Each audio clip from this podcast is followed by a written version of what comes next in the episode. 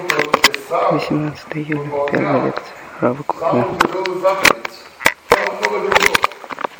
Возможно, эта заповедь ему будет стеной, возможно, заповедь будет щитом, за который Исав получит над Яковом хотя бы какую-то относительную власть. И вот этого он боялся.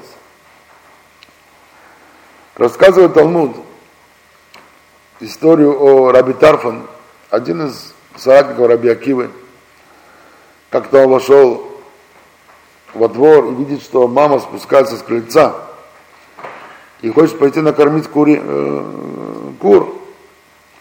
И видит, что мама без тапочек. Он подбежал, мама, как ты идешь по земле без тапочек? И сел на колени и подложил ей свои руки, ладони и дал ей ступить на свои ладони, вот так подвел ее к курятнику, чтобы она не ступила ногой на, на, на землю. Даже это, говорят наши мудрецы, даже это проявление уважения не могло приравняться к тому уважению, которое проявлял Эсав по отношению к родителям. Насколько велико было уважение Исава к своим родителям. Тора очень много обязывает нас по отношению к родителям. Мы в деталях узнаем попозже, в чем состоят эти, эти, эти, состоят эти обязательства. Но пока что скажем, высказывание одного из мудрецов Талмуда, Рабин Ахман говорит, счастлив человек, который никогда не видел своих родителей. Странное выражение, как это может быть? В наших глазах человек, который никогда не видел родителей, он наверняка глубоко несчастен, что он не видел своих родителей. Однако Рабин Ахман имеет в виду, что требования Торы по отношению к родителям столь, столь тяжелые, столь велики, и вероятность нарушения заповеди очень велика, а наказание столь суровое, что счастлив человек, который никогда не видел своих родителей и тем самым не имел возможность совершить эти нарушения, которые люди, живущие с родителями, обычно их совершают и совершают почти на каждом шагу. И обратите внимание на то, что Тора требует одинаково почитать родителей и почитать Бога.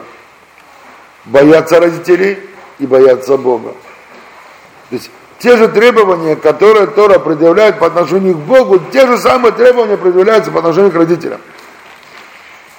В этом и причина, что Тора зафиксировала пятую заповедь на первой скрижали – на первой скрижали, на которой приведены заповеди, определяющие наши отношения с Творцом, и не зафиксировала эту заповедь, пятую заповедь, заповедь почитания родителей, не зафиксировала на второй скрижали, где приводится отношение, э, наше обязательство по отношению к людям.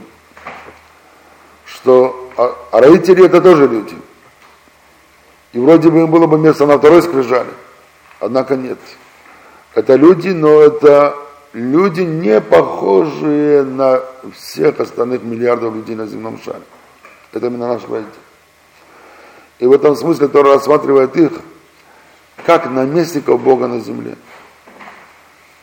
Вот так мы к ним должны относиться. Наместники Бога на земле. И поэтому человек, который стремится упрочить свою связь с Создателем, и правильно построить отношения с Богом, вряд ли сможет его достичь, если он не научится прежде правильно строить свои отношения с родителями. Ну а в жизни бывают всякие ситуации. Есть разные родители, есть разные дети, есть разная система отношений. Как быть в каждом конкретном случае? Как всегда, Каждая конкретная проблема требует особого разбора и, отдельно, и, отдельно, и отдельного анализа. И поэтому то, что мы обсудим на наших беседах, это будут основные принципы отношений с родителями. Иногда можно из них делать выводы и в каждом частном случае, но это не всегда. Иногда бывает, что одна маленькая деталь, один нюанс специфический, который касается этих родителей, именно этой семейной обстановки, он может изменить положение, может изменить закон.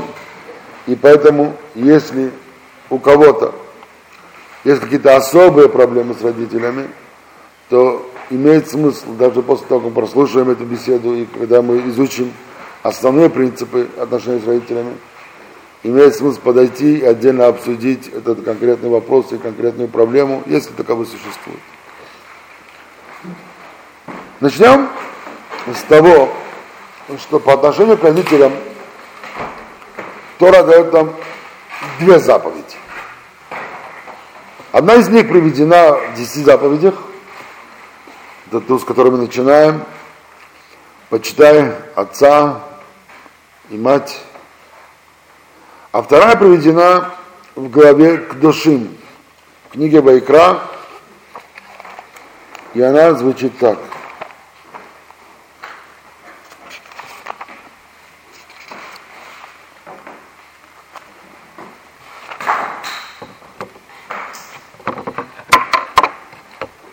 в оригинале. Иш имо веавив тирау, вет шаптотай тишмору, ани ашем элокехем. В переводе. Бойтесь каждой матери своей и отца своего, и субботу мы соблюдайте, я Господь Бог ваш. То есть есть заповедь почитать, и есть заповедь бояться. Что конкретно вложено в каждую из этих заповедей, мы это разберем попозже. Может, не, не успеем на этой лекции. На следующей мы продолжим эту беседу. Но пока что запомни, что у нас есть две системы отношений, которые мы должны построить с родителями. Одна базируется на принципе почитания, другая на принципе боязни. Тут же, наверное, обратили внимание, бойтесь каждой матери, матери своей, отца своего, и субботы мои соблюдайте. Какая связь? С одной стороны, Безра Карантин, с другой стороны, соблюдение субботы.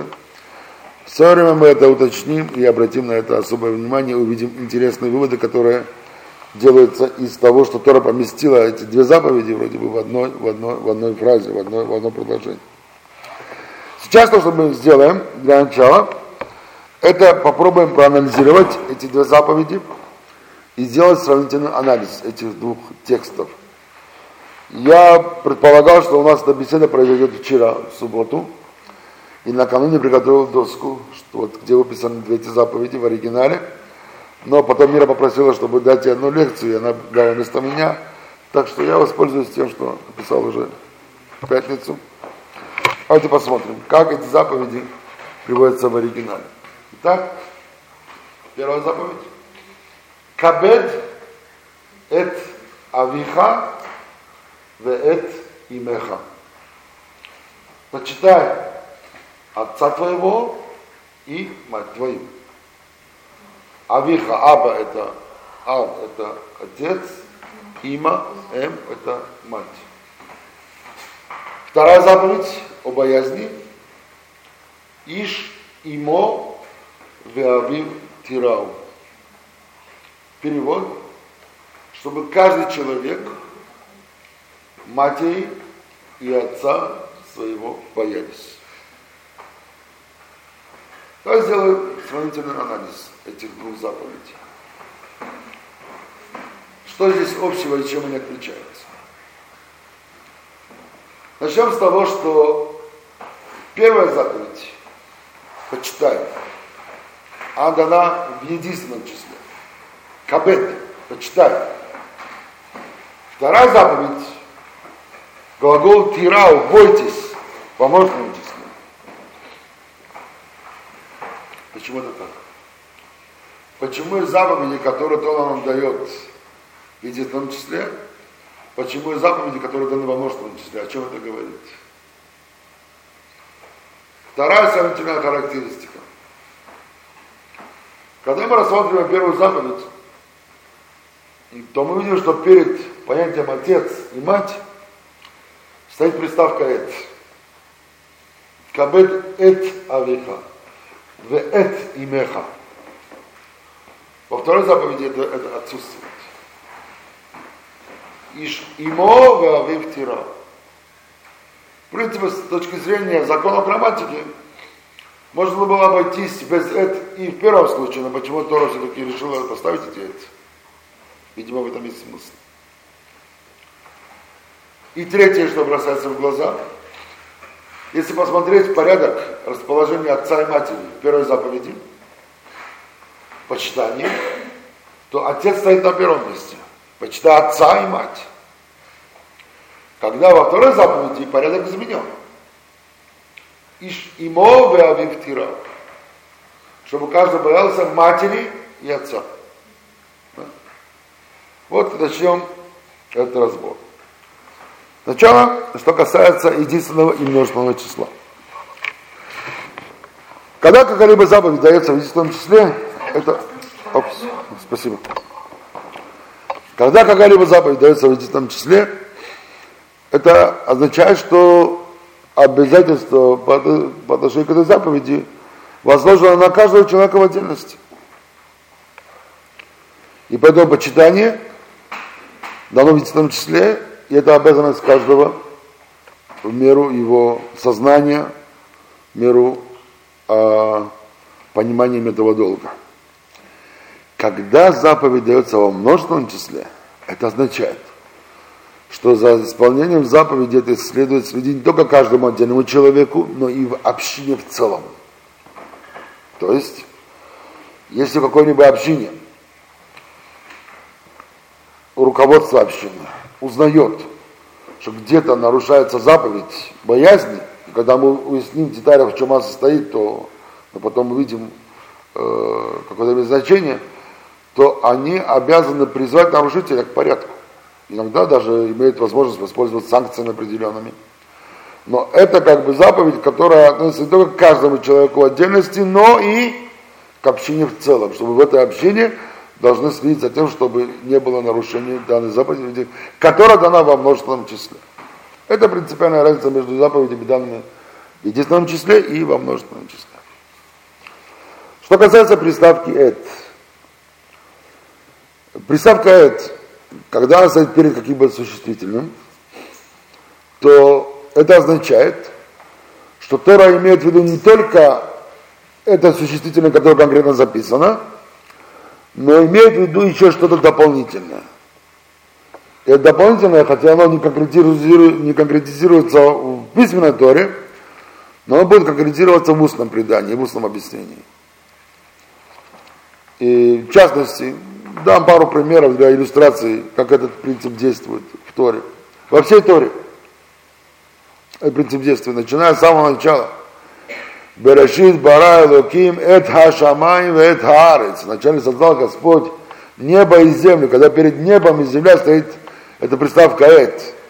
Когда создал Всевышний небо и землю, и создал уже со всеми светилами, даже если они еще не приняли, не приняли окончательной формы. Уже были туманности первые, газовые первые светила, которые еще не сгущены были до окончательных размеров, что произойдет только в четвертый день но уже все это было создано. И на земле тоже. Все же было создано для того, чтобы появилось в дальнейшие дни. Все же должно было появиться на земле. В дальнейшем есть, например, такой пример. Снова представляется сейчас по всей Торе нам несколько тысяч раз. Я только хочу взять пару наглядных примеров. Например, сказано, что э, и познал Адам Хаву, жену свою, и она э, зачала и родила родина э, э, сына первого, родина Каина. Вот эта родина Каина, сказано в Торе, вателет эт Каин. Вателет и родила эт Каин. Э, что такое? Родила Каина, кого же еще? Придет предание и скажет, что с Каином родила сестра, близнец. Видите, сказать, это Каин, она родила Каина, но это говорит, что еще кого-то родила. Есть еще кто-то помимо того существительного, перед которым стоит эта приставка «эт». Дальше сказано, там же, Ватос, Ватосев, и, и продолжила рожать, э, Вателет это Ахибе Тевел, продолжила рожать и родила брата его Авеля. Перед словом брат и перед словом Авель два раза стоит приставка это. Вателет эт ахив, эт ахив, ахив это брат его, эт ахив, эт авер. То есть родила брата Авеля, и два раза стоит эт. Один раз перед братом, другой раз перед Авелем. И снова предание скажет, а вот с Авелем родились две сестренки. То есть, видите, приставка это будет четко, четкую формулировку, четко значит. Другой пример. Когда э, в определенных случаях Тора обязывает человека совершить ритуальное омовение в микве, то э, сказано, что человек должен погрузить свое тело полностью в воду. И эта фраза звучит так. Ветавал эт псаро. Ветавал, и пускай окунет свою плоть, свое тело. Басар это тело, плоть. Но перед плотью стоит приставка эт. Эт бесаро. Вопрос, что еще нужно окунуть в воду. А логический вывод – волосы. И если даже один волосок не окунулся в воду, то вся миква недействительна. Все окунания недействительны. Поэтому зачастую, например, еврейские женщины, они стригут волосы коротко, чтобы не было этой проблемы во время окунания в микву. Чтобы, правда, там во время это следят, и есть специальная женщина, которая смотрит за этим, и она скажет, что надо погрузиться еще, если вдруг какой-то волосинка, волосок не окунулся как надо. Но в принципе есть, есть, э, есть, есть такое положение, что необходимо, чтобы и все волосы окунулись. Не только тело, но еще же дополнительное к телу. Что это дополнительное к телу? Это волосы. То есть, в принципе, это имеет действие во всех частях Торы, во всех разделах Торы. И плюс и здесь у нас. Какое значение имеет у нас здесь? Оказывается, что несмотря на то, что на первом месте в качестве почитания, уважения стоят отцы и мать, но в нашей жизни есть еще целый ряд людей, которые играют некую роль подобную отца и матери. Конечно, не приравниваемую, но подобную. Это может быть старший брат и сестра, которого в определенных случаях заменяют младшим отца и мать. Это может быть бабушка и дедушка. Это может быть тесть и теща, свекр, свекровь. Это может быть отчим и мачеха. То есть все те люди, которые могут принимать значение, э, пускай отдаленное, пускай приближенное, но значение отца и матери, Тора, она обязывает нас почитать и этих людей тоже. Хотя не обязывает их бояться, как отца и матери. Но почитать, безусловно, обязывает. Третье, что мы обратили внимание, это было порядок отца и матери в каждом из этих заповедей. В первой заповеди почитания отец находится на первом месте, почитай отца и мать, а заповедь боязни мать находится на первом месте. Каждый человек, чтобы боялся матери и отца своего. О чем это говорит?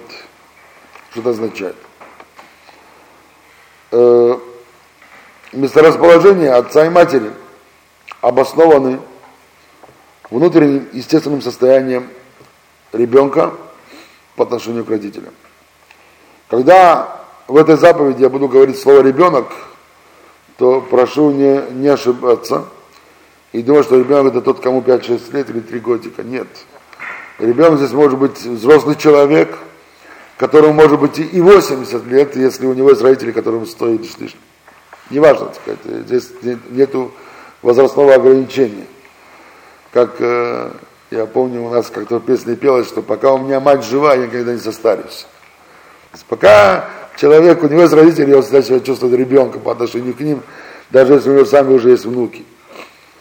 И вот э, в связи с этим, э, когда пример, который сейчас рассмотрю, он базируется, скажем так, на, на, э, на нормальной, в кавычках, семье. Когда это нормальный обычный отец, нормальный обычный, обычная мать и такой же нормальный ребенок. И вот именно на, на этом предположении я сейчас буду строить этот пример.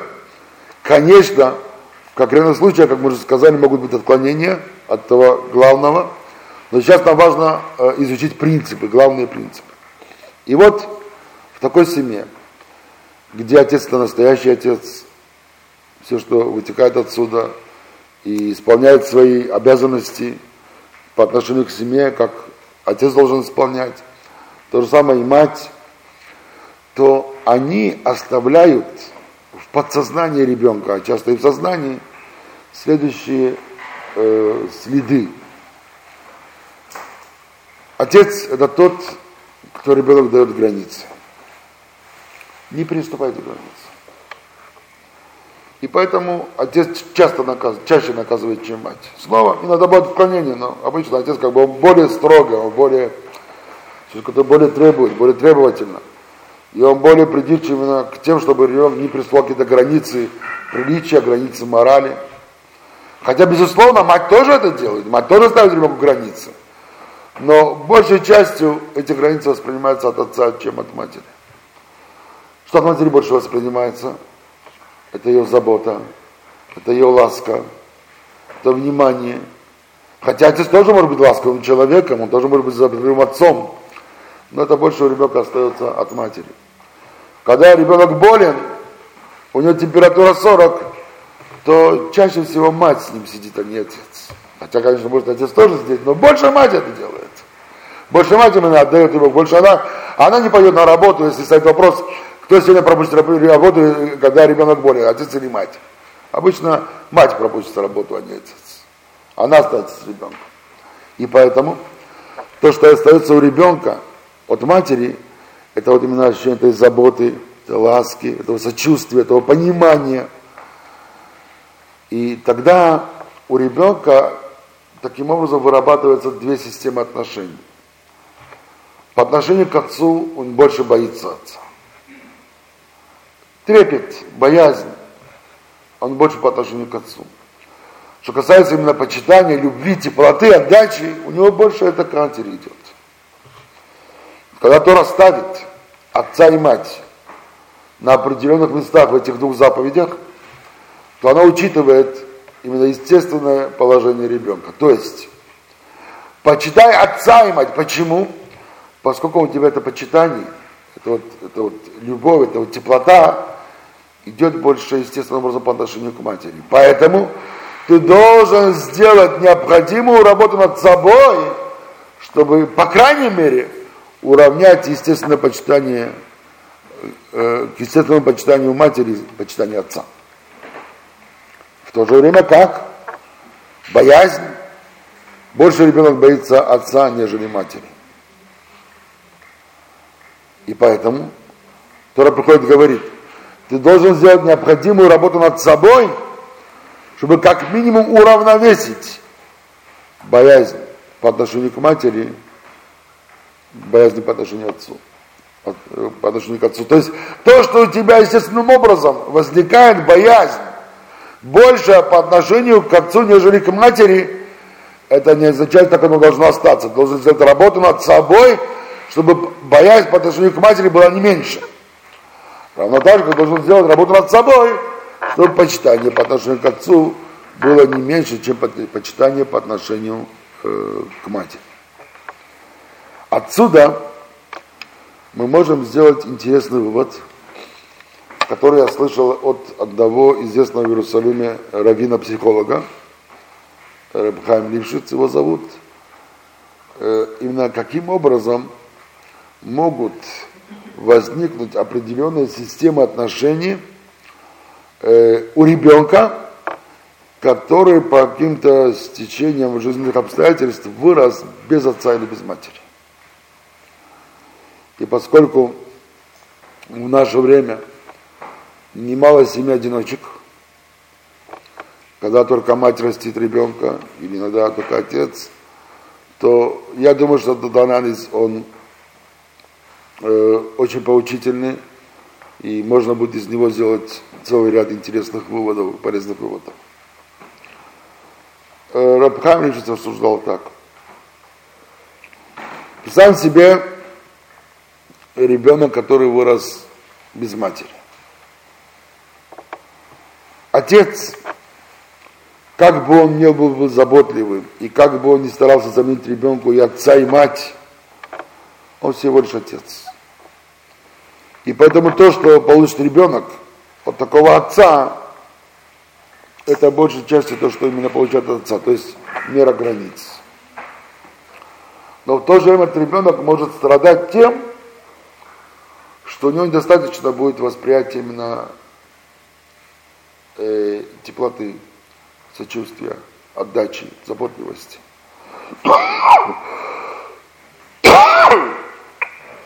То, что он должен был получить от матери.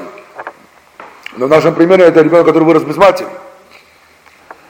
Это может оказать решающее влияние на его жизнь. На его жизнь, личную жизнь, на его жизнь в обществе и на его отношение к Богу. Каким образом? Как можно построить счастливую семью, если один из ее принципов это не забота и не чувствовать другого человека? Как можно говорить о любви в семье, о уважении в семье, если нет этого ощущения того, что болит у, твоей, у твоего мужа или у твоей, у твоей жены? Что ей тяжело сейчас, что ей трудно. Когда молодые люди женятся, как бы они не любили друг друга, то почти во всех семьях, когда появляется ребенок, и в три часа ночи плачет, и можно поменять пеленки и накормить его, то нередко между мужем и женой возникает спор, кто должен встать сейчас к ребенку. И у каждого есть свои причины веские, почему именно другой должен встать. Муж говорит, мне в 7 часов утра на работу, и я целый день работал, я уставший, я изнеможден, вставай ты. Жена говорит, как, я целый день с ним возилась, ты хотя бы ну 5 минут ты присмотри за ребенком, я же целый день с ним возиться еще буду. Кто прав, кто прав, кто не прав, тяжело понять кто прав, кто не прав. Иногда, иногда один из них прав, иногда оба не правы. Но именно тот, кто больше чувствует боль другого человека, наверняка он чаще всего будет вставать по отношению к ребенку. А если наш ребенок, который вырос только с отцом, не вырос без матери, он не почувствовал этого тепла, этой отдачи, то у него будут проблемы с этим. Также любое, любая, любая, любое проявление заботы – оно связано с этой теплотой. И, и мы не говорим о том, что у ребенка, который вырос без матери, он не может быть заботливым человеком, безусловно, нет. Конечно, он может быть очень теплым человеком, очень чувствительным человеком, очень заботливым человеком, но, видимо, ему надо будет проделать над собой семейную работу гораздо больше, чем ребенок, который вырос в обычной семейной, нормальной семейной обстановке. Проблема, которая у него может возникнуть в обществе – тоже базируется на этом. Как построено отношение людей в обществе? Обычно в обществе ценятся те люди, которые готовы не только получать, но и отдавать людям. Отдавать свое внимание, свою заботу, свое доброе слово, свою поддержку. Когда что людям необходимо получать. Теперь, если наш ребенок вырос без того, без того чтобы он получил, впитал в себе это, это стремление к отдаче, тогда он будет в обществе как эгоист, который будет только получать людей, и который всегда будет что-то отдавать, и это скажется на его положении в обществе. Люди будут тем самым возвращать то, что он будет давать. Если он не будет давать, так они ему не будут давать. И тогда в обществе ему придется довольно туго. Проблема, которая может у него возникнуть по отношению со Всевышним. Даже если он религиозный человек, и даже если он исполняет заповеди и прочее, но для него заповеди, скорее всего, будут бременем, грузом. Ему будет тяжело ощутить радость в исполнении заповедей, потому что исполнение заповедей требует отдачи. Если у него естественным образом отдача выработана, так он отдавая будет, исполнять, будет, будет испытывать радость. А если нет, он будет готов отдать, он будет готов исполнять заповеди. Но у него будут проблемы с этим. Он это будет делать с трудом, с изнеможением без необходимого, именно, без необходимого энтузиазма. Снова, чтобы никто не подумал, что этот ребенок обречен на это, безусловно нет. Просто ему придется обратить на эти вещи гораздо больше внимания и делать больше усилий, нежели ребенок, который вырос и с отцом, и с матерью. Теперь если взять ребенка, который вырос без отца, только с матерью. Снова, как бы мать не заботилась о нем, и как бы она не старалась ему заменить и отца, и мать, то она останется всего лишь матерью. И когда у этого ребенка, скорее всего, возникнут проблемы границ, меры, что можно позволить себе по отношению к людям, что нельзя позволить себе по отношению к людям, где, где, где нужно остановиться. И тогда, даже если он в семейной жизни, он будет заботливым мужем или заботливой женой, но у, у него могут быть проблемы, у него, у нее могут быть проблемы какие, что иногда можно сказать такое слово, что ранит другого человека в сердце. Иногда это может быть не до горячности. Но нету границ, у него есть проблема с этим, у него это ощущение границ притуплено. Он не чувствует остро это, это, эту меру границ. Тогда может повести себя немного нахально, нагловато. А в семейных отношениях, безусловно, это, это даст о себе знать. То же самое в обществе. Когда он не знает границ, даже если он человек, который отдает людям, и который может проявить заботу, поскольку у него это, естественно, может приобретено от матери – то он может быть нахалом, наглецом, сказать вещи, которые не непозволительны, повести себя иначе, неуважительно по отношению к остальным людям. У него могут быть эти проблемы. Он склонен к этим проблемам. По отношению к Богу. Он может понимать, что есть Бог, даже если он может быть религиозным человеком, но у него будет необходимы меры боязни по отношению к Богу. Естественная боязнь, которая помогает людям не нарушать заповеди Бога. Как-то я беседовал с одним человеком, очень умный парень, душевный парень.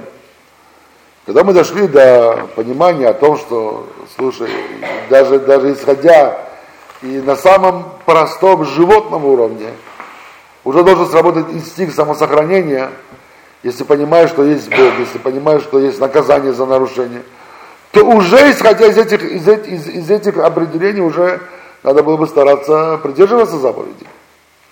Животное, когда он знает, что есть огонь, даже самый детский зверь, самый-самый-самый отчаянный зверь, боится огня, тигр, лев, леопард, хищники страшные, огня боятся. Есть простое животное, есть. Так почему у человека он не может сработать? Хотя, конечно, по отношению к Богу, боязнь боязнь к Богу это не только животная боязнь, это, это трепет, это благоговение перед Ним. Это гораздо более высокие понятия. Но хотя бы на самом простом уровне, на самом примитивном уровне. На что он мне ответил, что я что, не знаю, что меня можно наказать? Ну, пускай накажет, когда накажет, накажет. Потрепещим, поплачем, порыдаем. Я не понимал, как это может быть. Ну, вроде умный парень, вроде рассуждает логично так. Почему у него здесь такое короткое замыкание? Когда я узнал, что у него нет отца, и он вырос 10 лет без отца, то мне стало кое-что проясняться. Он не впитал это естественную боязнь по отношению к отцу, и это проявилось по отношению к Богу тоже. Вот это вот анализ, который я хотел вам предложить, чтобы знать, что если кто-то из нас вырос в этой обстановке, вырос без отца, вырос без матери – и может в себе обнаружить эти недостатки, чтобы он знал, что не его вина, что чисто психологически эти недостатки они должны у него быть.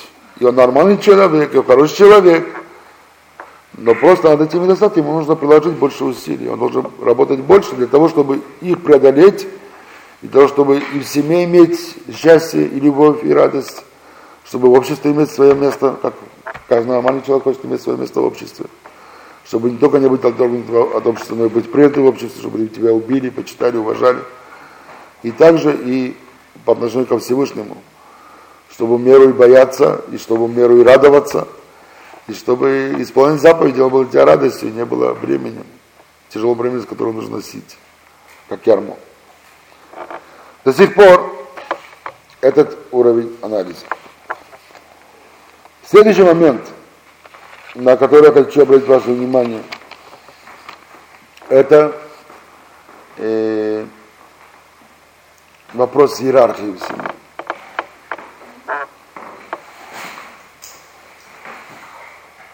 Часто возникает вопрос во многих семьях.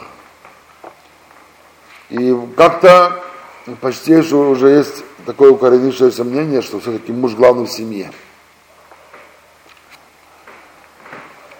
И это выходит именно из заповеди. Почитай отца твоего, то есть отец на первом месте в его почитании, он как бы главный в этом вопросе. Если взять такую, может быть, не вполне реальную картину, скорее гипотетическую картину, представьте себе, что в одной комнате находится отец, мать и ребенок. Есть только один стакан, и одновременно отец и мать просят ребенка принести стакан воды. Кому он должен принести? Он должен принести отцу. Он глава семьи. Он вершина пирамиды, которая называется семья. Если между отцом и матерью нормальные отношения, то наверняка отец уже этот стакан подаст матери, но это уже их отношения. Что касается ребенка, он должен этот стакан принести в первую очередь отцу. Отец глава семьи. Однако, если мы рассмотрим ту же ситуацию с одним изменением, представим себе, что отец и мать развелись. И вот теперь разведенный отец и мать и ребенок в одной комнате, и они одновременно просят принести ему стакан воды. Кому должен принести? Интересно, но в этом случае уже нет предпочтений. Уже нет семьи. Уже нет пирамиды. Есть, есть отец и мать. И по отношению к обоим у него есть одинаковые обязательства. И уже нет семейной пирамиды, чтобы отец стал на вершине этой пирамиды. Они развелись. И тогда Аллаха не отдает предпочтение кому принести. Кому хочешь, тому и принеси. Или с кем ты живешь, тому и принеси. Как бы по отношению к кому у тебя есть больше, больше э, обязанностей. Но то, что в первом случае, в случае семьи, столь было очевидно, что стакан воды нужно принести именно отцу, во втором случае оказывается, что это уже далеко-далеко не очевидно. Потому что и отец и мать стоят одинаково для ребенка, они оба являются его родителями, и по отношению к обоим у него есть одинаковые требования. А когда нет семьи, нет иерархии, нет пирамиды, нет вершины пирамиды. Друзья, вопросы до сих пор. Пожалуйста.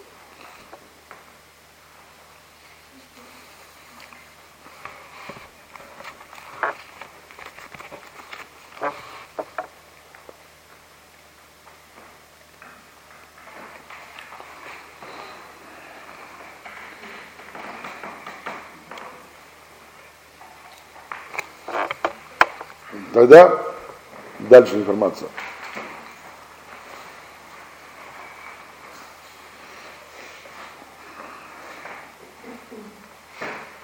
Есть среди нас молодые люди, которые уже начали делать свои шаги к соблюдению Торы. И каждый человек, каждый молодой человек, который начинает приближаться к Торе,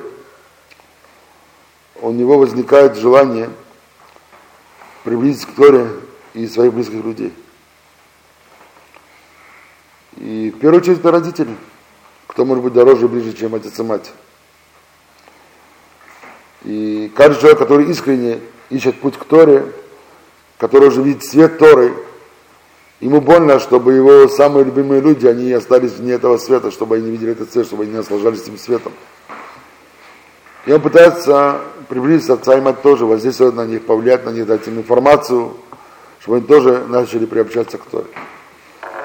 Но опыт показывает, что результаты этих попыток, они плачевны. В большинстве случаев молодым людям не удается приблизить своих родителей. И только в редких исключениях это, это, этой попытки они э, могут увенчаться успехом. В свое время этот вопрос занимал и меня, и я очень пытался понять, почему это так. И один из раввинов в моей шиве, Рабиоль Шварц, раскрыл этот секрет этих неудач и также научил меня ключу, как добиться удачи. И он сказал так. Обычно ошибка Балы Чува, Балы Чува это вернувшихся к вере, молодых ребят и девушек в том, что пытаясь приблизить родителей, они обычно это пытаются сделать на уровне дискуссий. Показать правдивость Торы, мудрость Торы, из того, что они прочитали, из того, что они послушали, из того, что они уже впитали в себя. Но, как обычно, эти утверждения от родителей встречаются в штыки, у родителей свои контрутверждения, тем более, что во многом случае наши родители это материалисты, а то еще и глубоко убеждения в, прошлом э, коммунисты или диссиденты, диссиденты, может быть, но материалисты во всем своем мировоззрении, за редким исключением.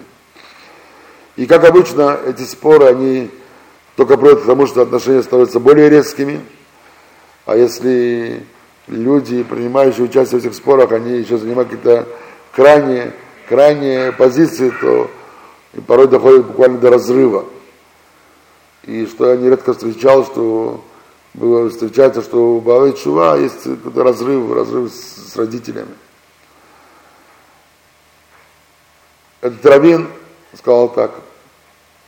Смотри, говорит Хайм, если ты хочешь воздействовать на родителей, на свою мать, не пытайся входить с ним в споры, доказывать, что, сказать, там, начиная от проблем динозавра, бронтозавра, сказать, там, идя и, и показывая мудрость истории, и все. Это все, может быть, нужно будет, но это не главное. Главное, что другое, что мать должна увидеть, не твоими словами, а, а не на свои слова, а на слове твоих поступков, что тебя Тора изменила в лучшую сторону что благодаря Торе ты стал лучше как человек. Как обычно, реакция ребенка, который, скажем, сидит за компьютером, играется в компьютерные игры. Любимое занятие многих. Мать просит, дочка, помой посуду. Ай, мама, оставь, сейчас, да, подожди, не... И сбегай в магазин, купи там батон хлеба. Не, не сейчас, ты что, потом, или читаешь книгу какую-то интересную, то. Очень часто у нас реакция, мам, отвяжись, ну, не вспоминай во мне, дай жить. Так обычно нормальная реакция у многих людей. Так мы устроены, так, так мы себя ведем. Когда начинаешь жить по Торе, когда перед глазами твоими стоят эти вот две заповеди, почитание боязни, что? Мама попросила помыть посуду. Какой компьютер? Какая игра? Какая книга? О чем речь? Тут же стрелой на второй космической скорости. Быстро в. Быстро. А еще лучше, чтобы ты помыла до, до того, тебя вообще попросят. А вы что нужно сделать? Быстро пойди это сделай. Если раньше мог, мог, мог на мать поднять голос, что сказать такой завозит тон, Забудь об этом, нет этого больше. Все. Даже если ты выражаешь несогласие с матерью, мы попозже увидим, что Тора ни в коем случае не обязывает нас во всем соглашаться с родителями. И даже Тора нам дает целый ряд сфер, которые мы впоследствии уточним, где нас обязывает не соглашаться с родителями. Но при всем этом, что у нас есть право не соглашаться с родителями, у нас нет никакого права хамить, наглеть, повышать голос, говорит таким тоном или там какие-то неприветливые жесты, а, я встань. Нет такого, забудь об этом. То есть только тогда, когда родитель своими глазами увидит, что Тора тебя сделала человеком лучшим вообще по отношению к людям, и в первую очередь по отношению к ним, только тогда они могут заинтересоваться, ого, если уж моего ребенка Тора изменила так, Видимо, все-таки в этой Торе что есть. А ну, дочка, расскажи, что в Торе у вас. А ну, сынок, расскажи. То есть, тогда уже можно, диалог уже может быть позитивным. Тогда уже и заинтересованность посмотреть, что же такая чудо называемая Торой, уже может быть у них живой интерес. Но если они видят, что ребенок не изменился в своих поступках, если видят, что, как он сказал, раньше мог игнорировать ими, так он сейчас продолжает игнорировать ими. Что за то? О чем вы говорите? Какие динозавры? Ну, Причем все? То есть все это остальное не имеет никакого решения, никакого, никакого, никакого смысла. И поэтому все споры и убеждения, они обычно к результатам не приведут. Вот тот ключ. который мне дал Равин. Это ключ, которым я в свое время воспользовался. И если в начале, когда я начал учиться в Ишиве, я приезжал домой, мы жили тогда около Тель-Авива, я начал учиться в Ишиве в Иерусалиме, это примерно час езды. Когда я приезжал раз в две-три недели на выходные домой, меня мама встречала со слезами, меня мама провожала со слезами. И обычно ее слезы, они, она говорила, куда ты пошел? Заживо себя угробил, со сцены ушел и монах и записался. И, да, да, вот именно так оно, так оно и было. И я пытался отстаивать, что мама мне там очень хорошо, и ты не знаешь, что такое Тора, какая-то прелесть, какая-то мудрость, и как там мы дружно ребята живем, и все. Я не мог это передать, не мог это описать. Она ничего не понимала, абсолютно ничего не понимала. Вплоть до того, что как-то она мне привела утверждение, которое меня просто э, э, как обумом по голове ударило. Ты знаешь, говорит, что ты думаешь, ты стал верующим? Что верить, ты, ты знаешь, что это у тебя твои иллюзии? Это ты самообман, ложь? Нет. Оказывается, что у верующих есть какой-то специальный порошок. И они это подсыпают людям в еду, они начинают думать, что туда не верят, на самом деле это все глупо. На самом деле все глупо, это ложь. Никакой веры у тебя нет, никакой, никакой религии у тебя нет. Ну что, что я могу ответить на такое утверждение? Что я могу сказать? Ну, э, э, ты можешь доказать, что ты не верблюд? Невозможно, конечно, не верблюд. Правильно? И тогда мне пришло в голову такая мысль, я сказал ей, мама, я никогда об этом не слышал. Но теперь, как только приеду, надо, надо, сразу начну искать, что это за порошок, и тут же тебе это посыплю, чтобы ты знал. И э, где-то вот через полтора года мама успокоилась, она позволила мне откашировать э, кухню. До того у меня были отдельная посуда в доме, кастрюля отдельная, ложка, вилка, молочная, мясная. И она мне готовила отдельно. Но она всегда была, переживала, что э, она мне готовит отдельно в этой кошерной посуде, когда она для всего дома готовила несколько блюд, а для меня только одно блюдо. И мама переживала, что они, ее старший сын не может поесть э, любимое его блюдо.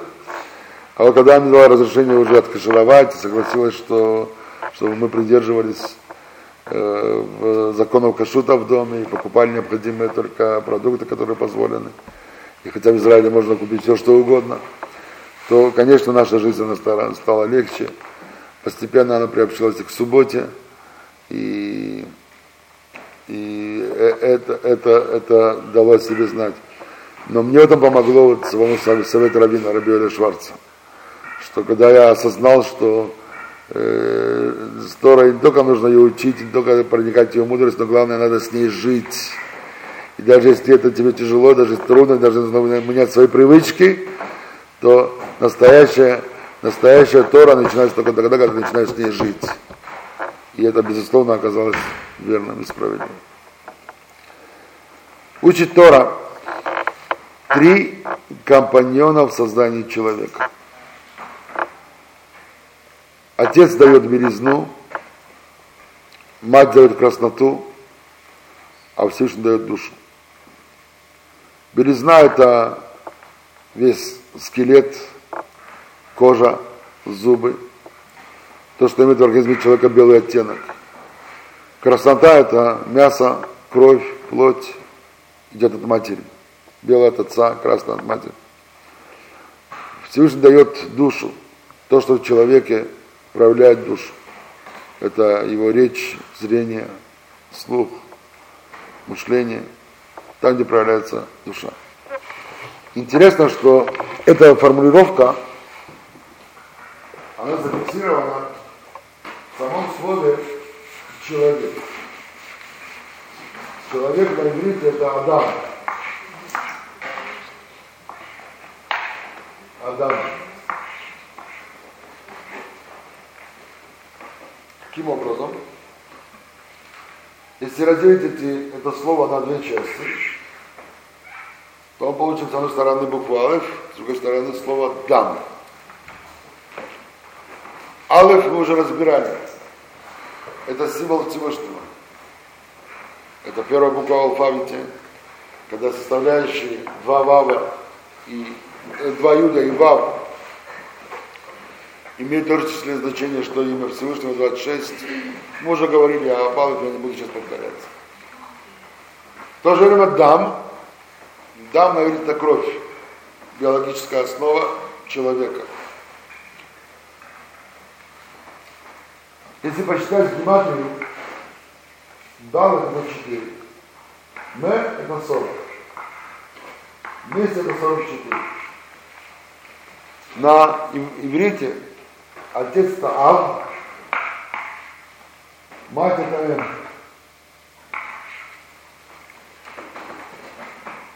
Алеф это один, Бет два.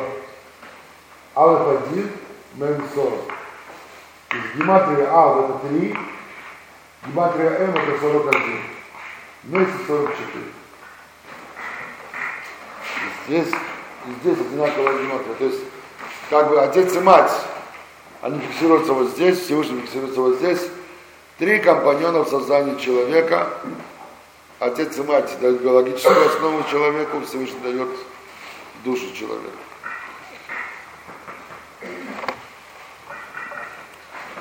Я получил от э, э, Рабиоля Шварца еще одно э, указание и совет на вес золота.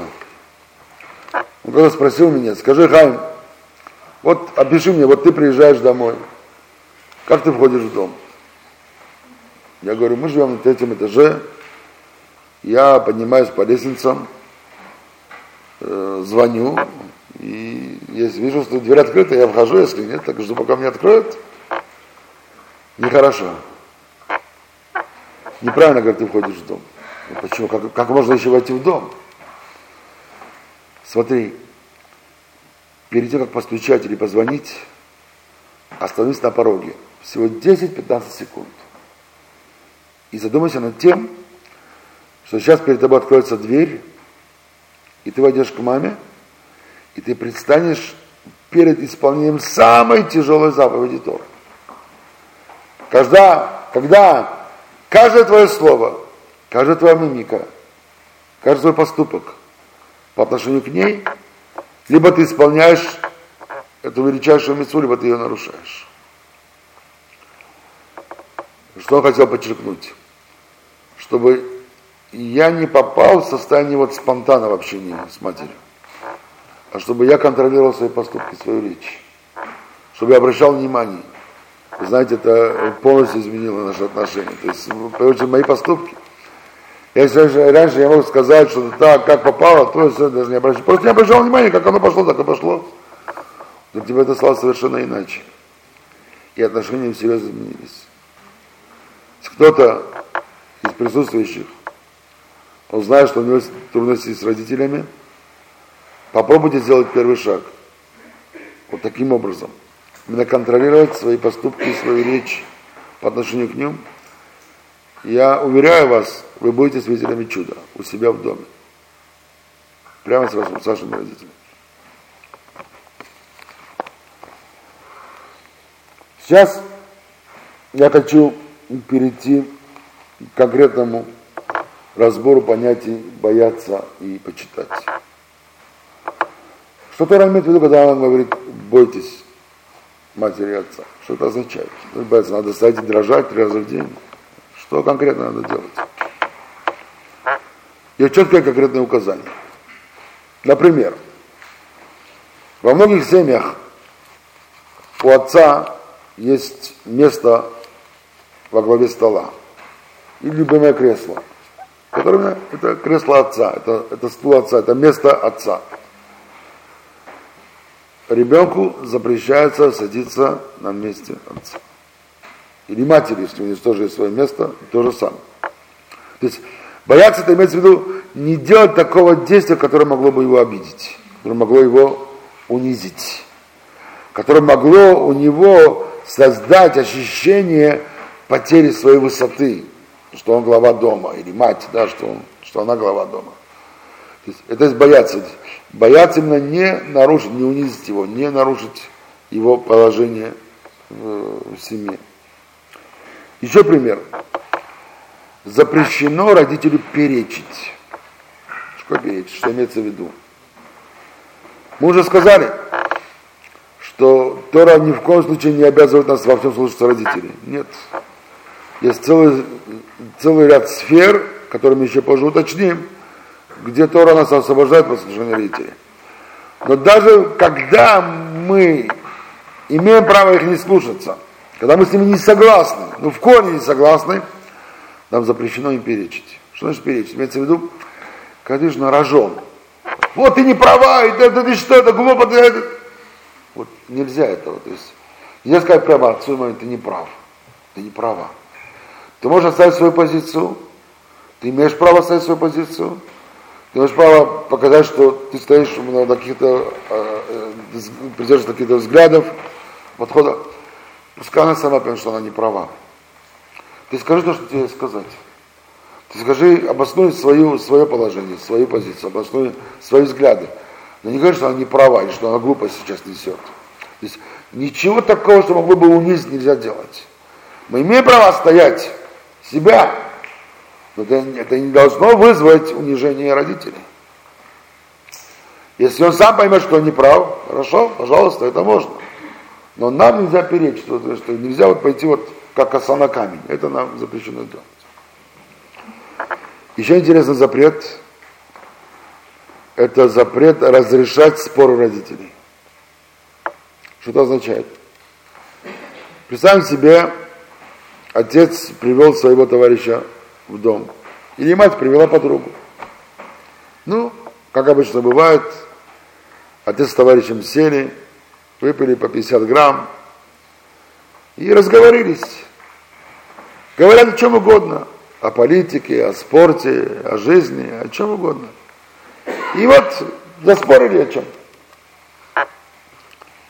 Отец там утверждает свое, его, его друг утверждает там противоположное. Имеет ли право ребенок прийти и сказать, «Э, вот мой папа прав, почему? Потому-то и потому-то и потому-то привести какую-то свою дополнительную аргументацию. Или наоборот, ради правды сказать, что вот папа ты не прав, вот твой друг прав, и вот потому-то, потому-то, потому-то. Запрещено разрешать спор родителя не только против него, но даже в пользу него. Ну, то, что против него, это можно понять. А почему в пользу него запрещено? Вроде бы пользу него должно быть разрешено. Как я же поддерживаю своего отца? Сейчас я отстаиваю его правоту, теме, или мать с подругой спорит, я отстаиваю ее правоту. Дело в том, что то, что нам может показаться, что мы проявляем уважение по отношению к родителю, когда мы оставим сейчас их позицию, на самом деле в глубине их сознания это может их унизить. Почему? Посмотрите, получается так. Значит, вот я сейчас, допустим, отстаю правоту своего отца. И привожу аргументацию. Вот мой отец прав потому-то и потому-то и потому-то. И получается так. Я оправдал отца. И даже сказать, вдруг там сдался, я не знаю, признал правоту и прочее. Но получилось, что мой отец оказался прав. Почему? Потому что я это сказал. его правота зависит от меня. Так я его уважаю или я его унижаю. Понимаете, как бы психология поверхностная, а психология более глубокая. И получается, что таким поступком на самом деле я унижаю своего родителя. Поэтому, а, а если все-таки я хочу как-то это сделать, надо подать какую-то мысль осторожненько. Не разрешать спор, не сказать, что кто прав или не прав. Подать мысль, чтобы они потом подхватили и потом уже, уже дальше с, этим, с этой мыслью э, справиться. Даже если они говорят, ну, что ты скажешь по этому вопросу? Все равно надо стараться не совершать поступок, который при внешнем проявлении уважения на самом деле мог бы, мог бы унизить нашего родителя. Вот эти вот несколько указаний, потом мы рассмотрим еще целый ряд указаний, пока для начала, чтобы немножко иметь представление о том, что такое бояться, что, что значит бояться, бояться родителя. Есть в Шулханарухе, это свод законов, где сформулированы законы нашего поведения во всех сферах жизни. приводится, ставится такой вопрос. А вот где она мера бояться? Где она грань? Вот э, до какой степени мы должны проявлять боязнь? Где мы освобождены от боязни? По отношению к родителям. То есть, как бы, где нам разрешается их да унизить? Если сформулировать вопрос иначе. Когда ставится вопрос, где мера боязни, где граница, поскольку боязнь мы определили как запрет унижать родителя, обижать, унижать, да, то ставится вопрос, а где эта грань? Есть она или нету ее? Ответ Шулханука приводится такой. Представьте себе ситуацию, что ребенок, снова вспомним, кто наш ребенок, это может быть человек э, зрелый в возрасте, уважаемый, почитаемый. Представьте себе, что, скажем, сын, он президент общества большого. Глава, там, директор компании, глава какого-то объединения, партии или даже президент государства, неважно. И вот сейчас он сидит при большом собрании, когда тысячи людей трепетно слушают каждое его слово. И в этой ситуации приходят отец и мать, подходят к нему, начинают плевать ему в лицо, бить его по голове, рвать на нем одежду. Ну, дальше уже некуда, правильно? даже в этой ситуации запрещено ему сделать что-либо, чтобы унизил его родителей. Конечно, он может иметь право защититься, прикрыться руками или убежать, если может как-то спастись, но ни в коем случае не сделать никакого активного поступка, который мог бы унизить родителей. И интересно, что такое строгое, такое крайнее требование, оно приводится при всем при том, что родители явно не ведут себя по закону. Родители явно нарушают закон, потому что никакой закон им не позволил прийти и публично оскорбить собственного сына, собственную дочь, собственную дочь. Но это один из принципов Торы. Если кто-то по отношению ко мне нарушает закон, это ни в коем случае не дает и мне право нарушить закон. Я обязан придерживаться закона, даже если по отношению к нему он нарушает. Потому что закон он тебе скажет, что тебе разрешено по закону, даже если он по отношению к тебе нарушен. И вот в этой ситуации их нарушение закона по отношению к ребенку не позволяет ребенку тоже нарушить закон и пересечь границу, границу, э, которая запрещает ему унизить своих родителей или обидеть их. На это никакого права не имеет. И сказано, даже мамзер, помните, когда говорили о мамзере, это ребенок, который незаконно рожден, и даже, даже если он знает, что он рожден, потому что его отец взял замужнюю женщину, а его мать, будучи замужем, она пошла с чужим мужчиной и родила от его ребенка, даже мамзер, знающий, как он появился на свет, и знающий, что его родители страшные преступники, даже ему запрещено обижать или унижать родителей он тоже обязан почитать своих родителей. До сих пор мера требования закон. Ну, как вы думаете, легко это соблюдать? Очень тяжело, правильно?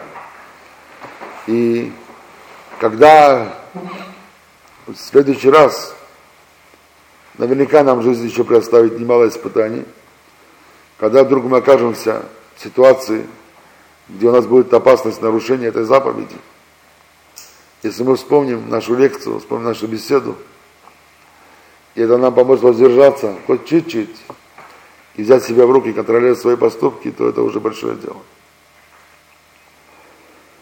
Теперь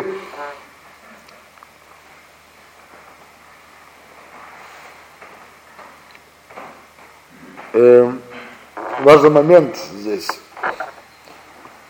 Ребенок, он обязывается нести любое моральное унижение, моральный ущерб от родителей. Конечно, если он может защититься, если он может убежать, отстраниться от того, он должен это сделать, но он не имеет права как бы дать ответную сдачу, на это он никакого права не имеет. Но в то же время э, он не должен нести материальный ущерб. То есть, если, скажем, в нашем примере, они ему там э, порвали его одежду или там разбили его золотые часы или что-нибудь, то после, впоследствии он имеет право возместить ему эти убытки. Снова, родители они нарушили, и морально нарушили, э, потому что они унизили публично ребенка, и материально, когда они, э, когда они нанесли материальный ущерб, разорвали его одежду или поломали его имущество. И хотя они несут э, компенсацию за моральный ущерб, но за материальный ущерб они обязаны нести компенсацию, и поэтому ребенок имеет право, он не обязан этим правом воспользоваться, это уже его дело. Но, по крайней мере, закон дает ему право при необходимости э, попросить возмещения э, материального ущерба. Морального нет, а материального да. Теперь, что значит уважать? Как у понятия бояться было определение, так и у понятия уважать тоже есть свое определение. Есть конкретные ситуации, вот, где они проявляются уважать. То есть боязнь, это означает не совершать поступков, которые могли бы унизить или обидеть родителей. Почитать, это уже совершить, да, поступки, которые вызывают почитание. То есть понятно, да, то есть как бы бояться это не делать какие-то определенные вещи, а почитать это делать какие-то определенные вещи. И вот что имеется в виду. Закон говорит так, при необходимости, если родитель в этом нуждается, ребенок обязан накормить его, напоить его, одеть его, обуть его, помыть его, если нужно, вывести на прогулку, если он по состоянию возраста или здоровья в этом, в этом, в, в этом нуждается. То есть сделать все необходимое, если нужно что-то купить для него, там, обставить, принести в дом, безусловно, это все, это все. Он обязан это делать и в этом самом в этом проявляется почитание. Притом, обязанность не только формальная, то есть вот там должен там э, одеть, а будет сделать, накормить и напоить, обязанность она больше, чем формальная. Например, если, скажем, ребенок думает, ну, я обязан исполнить закон, я должен накормить свою маму, на, ешь. Обязанность это делать с приветливым выражением лица не только физически накормить, но еще и чтобы это не повлекло с собой и морального какого-то урона, чтобы это не привело к обиде. И тому приводит два случая. В одном случае рассказывает о случае, э, рассказывается о ситуации, когда э, один человек э, разбогател, и теперь он стал покупать такие деликатесы домой, и его стол значительно улучшился – и когда отец, который жил у него, спросил сына, а что такое сказать, что у тебя так, ты заработал большие деньги, а на чем, что ты сделал, какую работу, какой бизнес? Папа, какое твое дело? Тебе дают кушать, есть на здоровье все. Сам этот факт, хотя он дал отцу есть самые вкусные блюда, но он заработал за это ад, говорит Талмуд. Почему? Потому что он неприветливо отнесся к отцу даже если накормил его самым вкусным, самым вкусным блюдом. И в то же время, другой пример, когда в одну деревню, где жили евреи, пришли посланцы э, с царским указом забрать всех неработающих мужчин на царские работы, там, где они будут жить в тяжелых условиях, и дали от своего дома на долгое время. И вот сын, который работал кочегаром, он пошел к своему отцу, привел быстро-быстро его на место своей работы, дал ему работу, говорит, а папа, работай, чтобы тебя не забрали, пускай меня заберут, а не тебя. И хотя он заставил отца работать очень тяжелым трудом, э, кочегарня это непростая работа, тяжелая работа, но он за это получил рай. Потому что сделал во благо отцу, и его спас он от более трудной жизни, от более тяжелой участи. Рассказывается в еврейском фольклоре такой рассказ, как иногда дети могут проучить родителей, когда они совершают тяжелые ошибки. И еще в какой форме позволительно это сделать. Рассказывается об одном еврейском купце, у которого дела стали, шли, стали идти в гору. И у него все было хорошо, Единственная проблема у него была, это, это пожилой отец в дом. Каждый раз, когда он приглашал к себе гостей дом, э, в дом, то его отец, у которого уже руки дрожали, то он постоянно то выливал что-то, то он себя вел не совсем подобающим образом за столом. Всегда гости шарахались того, не хотели к нему приходить, а без того, чтобы приглашать гостей, как-то все-таки, когда хочешь заниматься большим бизнесом, гостеприимство это одно из э, важных условий. И как-то он собрал званый, званый ужин и позвал мэра города, с которым очень хотел иметь более тесные связи, чтобы продвинуть свой бизнес. И вот во главе стола сидит он, и рядом отец, рядом мэр города. И этот отец пролил жидкость на одежду мэра города. На что мэр города очень разозлился, и он так демонстративно оставил этот вечер. После чего сын разозлился на отца еще больше, и после этого вечера просто выгнал его из дома. Сказал, ты мне мешаешь жить, из-за тебя я не могу сделать свои дела, иди уходи отсюда, больше не хочу тебя видеть. У этого сына был сын, ребенок 7-8 лет, малыш. И каждый день ему отец давал деньги на карманные расходы, чтобы он, уйдя в хедер, в школу еврейскую, он там покупал булку, сладости на переменах. И вот, когда он оставлял, когда сдачи не оставались, то он обычно имел привычку раздавать это нищим. Как-то зимой он шел по, возвращался домой после школы, проходил по площади городской и увидел, как один нищий жалобно стонет. Он босый весь, а это была зима, студень, и просит копейки. Я подошел, чтобы бросить ему монету, и говорит, это его дедушка. Заплакал, как дедушка, ты здесь? Я думал, что ты в больнице, ты в доме престарелых, ухожен, ты думаешь, здесь, э, на улице так валяешься. Дедушка заплакал, да, говорит, твой отец меня выгнал из дома. Что мне делать? Я вот уже несколько дней ничего не ел, и вот в таком состоянии. На ни одежды, ничего нет.